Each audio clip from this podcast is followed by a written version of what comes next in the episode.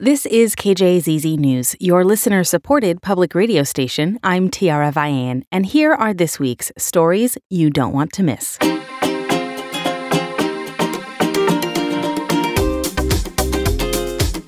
Thanks so much for listening. For the week of January 23rd, 2023, here are some top stories. We're familiar with first responders, but what about last responders? Maybe you're thinking of funeral workers or hospice providers. But as Kathy Ritchie recently learned, last responders also include those who investigate the thousands of unexplained, sometimes violent deaths that occur in Maricopa County each year. This is a story about a team of women from the Maricopa County Medical Examiner's Office who confront death daily. Hi, my name is Emily Sprague. I am a medical legal death investigator with the office. But this story isn't unfolding at a crime scene. My name is Tawanda Batiste. I am a forensic technician. Or in the county morgue. My name is Irma Cortez. I'm the family advocate with the medical examiner's office. We're sitting around a conference table. My name is Amy Rex. I am the administrative director for the Office of the Medical Examiner. So, a totally unassuming setting. But what these women do, well, it's nothing like you've seen on Law and Order. It's not for everybody. But we are the ones that nobody want to, oh, how was your day? Oh, wait, no, not you. Nobody wants to hear about our day at the dinner table. That's Tawanda Batiste. Because the work they do is centered around mostly traumatic deaths, and it can be both physically and emotionally grueling. As an investigator, I can take sometimes up to five scene calls a day. That's Emily Sprague, the investigator. And a scene call is a crime scene. And then I'm not sitting back down at my desk till 7:38 where she wraps up her reports, uploads her photos. It's just wild that we go from scene to scene and they're each different scenes too. Crisscrossing the county. Yeah, so I could be in Chandler and then next thing you know I'm going all the way to Peoria. From there the case goes to Batiste. I assist the doctors in exams administratively as well as evisceration. That's the autopsy part where the body is opened and organs are removed. Photos, fingerprinting, and several other uh, things that we do in exams and protocols for the final walkthrough and the reports and the cause of death to be determined. The same time that's happening, Irma Cortez comes into the picture. She serves as a bridge between the investigative team and the decedent's family. It can be a little draining, full of sadness, speaking to people that like you said, this is it can be the worst day of their life just because of the types of deaths that are investigated here, which are unexpected and often violent. But I'm able to speak to these families and at least provide a little bit of clarity as to what happens here because it can be very confusing. And there's so much going on behind the scenes that most of us don't even know about. It's the harder ones where they say, "I don't understand. Why don't you have an answer after the autopsy?" or "Why do I have to wait this much time to find out, you know, what happened?" Happened. So, like Batiste said earlier, this job is not for everyone. These cases can be grim, especially those involving children. Tears are definitely part of it. That's Amy Rex. Not that I see it a lot, but it's also not unusual to see to see tears around the office. I think you can just notice somebody's demeanor changes. They completely withdraw. So, the medical examiner's office has made vicarious trauma and attention to compassion fatigue a priority. The other part of it is simply HR 101 employee retention there is one medical examiner in Maricopa County, one medical examiner's office. This is this is the staff. I can't tell Emily and her and her staff it's okay for you to not go to work for three days as you as you go through it because who's going to do their job so there's this tension how do you give people the ability to step back and process while ensuring you have sufficient staffing to investigate the thousands of cases that come through this office each year you can't Rex remembers a time when a single jurisdiction in the county tragically lost four children in a weekend. And they were able to take their officers out of the field. They put them on desk work. They had counselors for them. They did everything for them, she says, as they should. It was traumatic. Still, I'm sitting here thinking, my staff saw those four kiddo cases from that jurisdiction and probably 15 more that weekend. And and there's there's not the um, recognition of of what we do here Besides staffing, the job itself can be a barrier to getting outside help. Because of the intensity of the work, well, it's more than even some therapists can handle. You have to be very careful about the people that you talk to about it because you can end up traumatizing the person that you're that you're going to for help. So, it means the county has had to find ways to create internal support systems for these last responders so they can continue to answer the questions and provide families with whatever closure they can. Kathy Ritchie, KJZZ News, Phoenix. Find part two of this story on our website, kjzz.org. In Fronteras News, a new app from Customs and Border Protection gives asylum seekers waiting at the U.S. Mexico border the chance to ask for an exception to Title 42 restrictions on asylum. From our Fronteras desk in Tucson, Alisa Reznick reports human rights activists have long pointed out that restricting asylum at the border goes against U.S. and international law. Nonetheless, Title 42 has been used to keep tens of thousands of asylum seekers from entering the U.S. and beginning their cases. The only way to bypass the protocol at a port of entry is through a humanitarian exception. Normally, that's done through a lawyer, but this month, Department of Homeland Security Secretary Alejandro Mayorkas announced a new process. This can be done on one smartphone with an app called CBP One. The app is designed to discourage individuals from congregating near the border and creating unsafe conditions. Because Title 42 is in place, the border is still largely closed to asylum claims. For months, asylum seekers hoping to enter the U.S. on an emergency basis would enter a waiting list to start the process with lawyers working along the border. CBP 1 is now the only way families can get an appointment. Asylum seekers download the app, create a profile, and fill out biographical information to make an appointment at the port of entry. Bonnie Ariano with CBP in Tucson says the Nogales port of entry is one of eight ports border wide now using the CBP One function. This really helps people to, to do these things themselves. And, and I believe that it's a safer, more secure, more organized way of, of, of doing these exceptions. Ariano says port officers in Nogales were already taking exception request appointments. But the process could take months, and it was only really accessible with the help of pro bono lawyers in Nogales, like Chelsea Sacco with the Florence Immigrant and Refugee Rights Project. You don't have to rely on a third party for for help um, necessarily, and and so it is providing more individuals with access to trying to get an appointment spot. Still, Sacco warns the app is no substitute for an actual asylum process, and that's not possible as long as Title 42 exists. The protocol is in place indefinitely right now, as two separate cases over its future play out in federal court. Meanwhile, Sacco says CBP 1 has its own problems. It's only available in English and Spanish, and it doesn't work on all smartphones. In Nogales, she says appointment slots fill up within a few minutes each morning. And every single day they're being denied appointments. You know, from the safety of the U.S., you can think, oh, it's just an appointment. There'll be another one.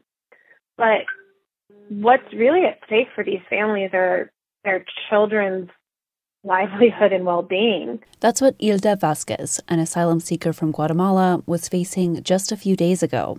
She told me she came to Nogales with her two young daughters after fleeing an abusive relationship with their father back home.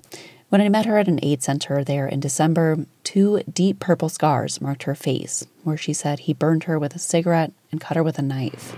Pues sí, en muchas ocasiones él me ha pegado, incluso quiso matarme. Aquí me... He hit me many times even wanted to kill me, she told me. She hoped to ask for asylum in the US and join her sister in Colorado, but like thousands of others, she was blocked because of Title 42. But this month, she was able to get an exemption through CBP 1. I reached her by phone in Colorado. She told me in the weeks leading up to their appointment, her daughter's father had gotten a hold of her phone number and was looking for them in Nogales. Y cuando, cuando nos llegó la cita, pues fue un alivio, la verdad sí fue como, como, como una ventana. When the appointment arrived, truly it was a relief, she says. It was like a window. She says they were constantly scared he could find them, especially waiting in Mexico. She feels safer now with her family. But like thousands of others waiting for their cases, she says she knows her journey has only just gotten started. Alisa Reznick, KJZZ News, Tucson. And this is the Stories You Don't Want to Miss podcast. In business news, the Phoenix area has been one of the fastest growing metros in the country for years, with people and businesses moving here and development sprouting up valley wide.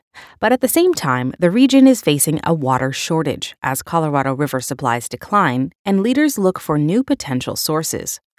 Those two issues would not seem to go well together, so how do leaders allow for growth while making sure there's enough water to meet increased demand? Mark Brodie reports.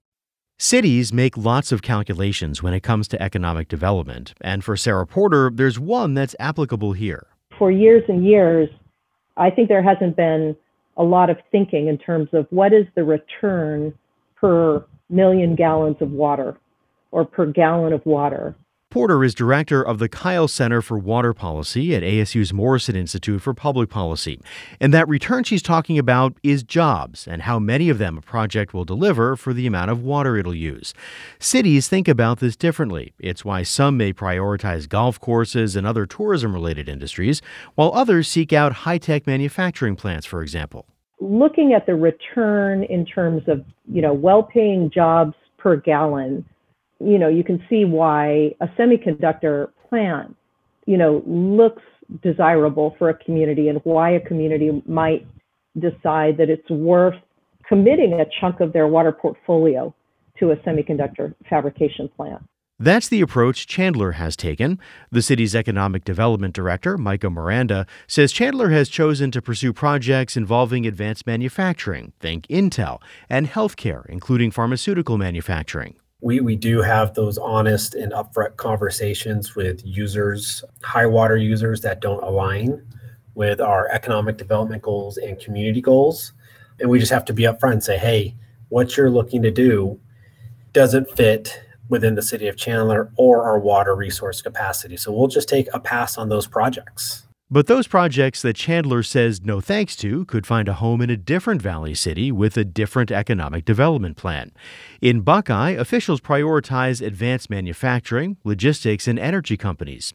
Susie Boyles, that city's economic development director, says Buckeye is less than 20% built out and predicts it'll be growing for the next 100 years. So the decisions we're making today with respects to the types of industries we're attracting will either help or hinder us in the long run. And so we can be very successful and bring in jobs to meet the needs of our community um, without trading off that water demand that we will need um, as the community continues to grow.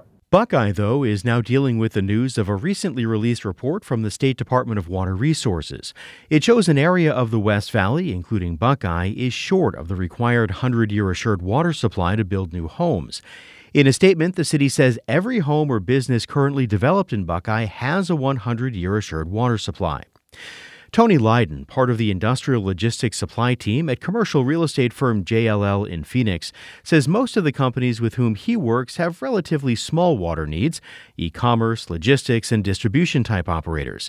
But that's not always the case, and he has had a city say essentially, sorry, no, you use too much water to locate here. I had in, on a project with a global iconic bottler, and we actually opened escrow on the site. And at the end of the end of the day, our water consumption was just too great for that particular community. And so we needed to scrap that candidate site and go find another property. There's also the thought that new development can actually save water, that newer buildings are more water efficient than older ones. In that case, the question becomes less about approving new projects, but rather making sure they're the right kinds of projects. That's one of the considerations economic development directors are thinking about. Chandler's Micah Miranda says when his city first put its water allocation policy in place in 2015, there was a lot of skepticism.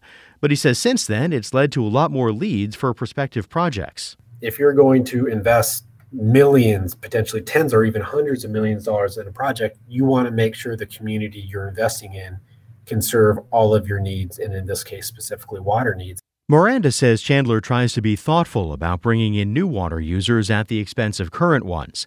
It's just part of a balancing act city leaders have to do, trying to make sure neither economic development opportunities nor water supplies dry up. Mark Brodie, KJZZ News, Phoenix. In education news, The Arizona House Education Committee advanced a bill Tuesday that would allow school boards to terminate a superintendent's contract for violating board policy. Those contracts could also be cut short if one or more schools in the district receive a D or F letter grade for at least three years. From our education desk, Bridget Dowd reports. The bill would prevent those superintendents from seeking damages or being paid out for the remainder of their contracts. The bill's sponsor, Republican David Cook, says while school boards adopt new policies each year, superintendent contracts last three years. During a committee meeting Tuesday, he brought up a conversation he had with a former legislator. This Democrat person that I work great with when they're down here said, You know, the day before I was sworn in on my school board, the previous board voted, and I think it was $2 million that they paid out to a superintendent's contract. Cook says the new board was left trying to figure out how to pay its new superintendent. Mark Barnes with the Arizona School Administrators spoke against the bill. The A through F system doesn't measure progress or improvement from a point in time. We wish it did. We tried to get it to look more like that, but it doesn't look like that. It is a summative letter grade that the superintendent has only a minor amount of control over. Some committee members had similar concerns, but voted yes with the understanding that they'd like to tweak some of the bill's language. Bridget Dowd, KJZZ News, Phoenix. And this is the Stories You Don't Want to Miss podcast. Now from KJZZ Original Productions. One small valley community is struggling with access to water. Here's the show's co host, Lauren Gilger, with a deeper dive. Residents of Rio Verde foothills received another blow over the weekend in their fight to obtain water from the city of Scottsdale. The unincorporated community sits outside Scottsdale city limits and has been left without water since the city turned off its taps at the beginning of the year, a move it had warned residents was coming. They had sought an injunction from the court to make Scottsdale temporarily provide water to the community via private haulers, arguing the people there are in crisis and couldn't wait. But a Maricopa County Superior Court court judge sided with the city, marking a win for Scottsdale as it has faced growing pressure from residents and lawmakers to turn the taps for Rio Verde back on. Here to tell us what the judge had to say and what's next for this community is Sasha Hupka, who's been covering the, the saga for the Arizona Republic. Good morning, Sasha. Good morning, and thanks so much for having me. I appreciate you coming on. I want to begin with this most recent ruling for the city of Scottsdale that just kind of came down in the last couple of days. What exactly did the judge say here? Why? So, yes, as you mentioned, we did. We got a ruling over the weekend. And the lawsuit, as you had said, requested this injunction that would have forced Scottsdale to continue supplying water to a standpipe near the Rio Verde foothills community that private water haulers have used for years. The judge denied that request and essentially said that this issue isn't for the courts to decide. Uh, the judge believed that it should be in the hands of governmental entities. Yeah. I want to back up and give a little context here for a moment, talk about kind of how we got here. Like, so Rio Verde, as I said, is an unincorporated part of Maricopa County. It's not within Scottsdale city limits. How did Scottsdale become part of this discussion? So, Rio Verde Foothills is a classic example of what's known as wildcat subdivisions. Essentially, a lot of parcels of land up there were divided four or maybe five times to create new lots with homes. And since they weren't divided up a lot, they weren't considered official subdivisions and they didn't have to prove a 100 year water supply. At the same time, the aquifer isn't super stable up there, so some houses have working wells and others don't. And for those without working wells, this wasn't a huge deal, deal until recently because private haulers could get water from Scottsdale from that standpipe. They just paid them for that service. Mm-hmm. But after years of warning that they wouldn't provide water forever, Scottsdale turned off the taps at the start of the year, and that's where the trouble started. And since then, the city has been under quite a bit of pressure from both residents and other politicians involved with this issue to turn the water back on. Yeah, absolutely. So at the same time, the city's been under this pressure. They have been pointing to Maricopa County for a solution since it falls in their ju- jurisdiction. But Maricopa County supervisors, including Supervisor Tom Galvin, who you know is over that district, voted against creating a water taxing district that could have been a solution there. Why? So essentially, there were two solutions on the table for this community. The first one was that water taxing district, which, as you noted, Galvin voted against. And he did that after overseeing months of discussion between neighbors who couldn't come to a consensus. Uh, Galvin said in his decision that he didn't feel this was a full community solution. He had concerns about uh, the longevity of, of a water taxing district. And at the same time, he pointed to another potential solution, which is a plan with private water company EPCOR. Mm-hmm. The problem is that EPCOR is a utility company. And in Arizona, that means that it's overseen by the Corporation Commission. So, in order to serve the Rio Verde foothills community and find a source of water for them, EPCOR first has to go through that Corporation Commission process. And so, Galvin thought EPCOR was a better plan. But the Corporation Commission process takes time. Mm-hmm. And even once they're approved, if they're approved, EPCOR has said that it could be two to three years before they can actually provide water on the ground, you know, near the community for them to use. So it's this sort of short term, more short term at least, solution that the residents in Rio Verde are looking for right now. Exactly. And the problem is really that a lot of that seemingly needs to come from Scottsdale. The situation right now is that since Scottsdale turned off the taps, these residents can still get some water from the haulers because haulers can use other municipal sources. They can go to Glendale or Apache Junction, for instance, um, and get water from them. But those sources are unstable. They cannot provide as much water as Scottsdale could, and they can stop providing water at any time. Mm. And since the water hauling trucks have to go farther for the water, the prices have skyrocketed. I mean, I have some residents telling me that their water bills have tripled. Tripled. Wow. What's Scottsdale Mayor David Ortega have to say about all of this? He's, you know, been at the center a lot of, uh, of a lot of this and it has been pretty obstinate. Yes. So Mayor Ortega has been very firm um, that he's a hard no on mm-hmm. doing much of anything to help the Rio Verde foothills residents. Uh, he's backing all of that up by pointing to drought on the Colorado and to the city's tier one water restrictions, saying he has to prioritize Scottsdale residents in a drought environment. Uh, he also says that Scottsdale officials warned the community well in advance that the taps were going to get turned off eventually. And he's kind of blamed residents for not doing more to find a solution before the deadline. Mm-hmm. The city has taken the stance that they even won't take water purchased by the residents from other sources and process it, treat it, and send it to the community, even for a fee, because he says that water hauling trucks use Scottsdale's roads and in doing so disrupt Scottsdale communities. The other side of this from residents, though, is that even though they're on unincorporated county land and they're not within city boundaries, they live right on the border of Scottsdale, literally just a few miles down the road. Hmm. And they do all of their work, school, and shopping there.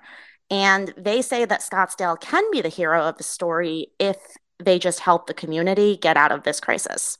Do you see this, Sasha, as sort of a test case of what's to come in sort of the, the battles over water as Arizona continues to develop? In many ways, yes. Rio Verde Foothills isn't unique being a wildcat subdivision. Um, there are lots of others out there, both across Maricopa County and across the state.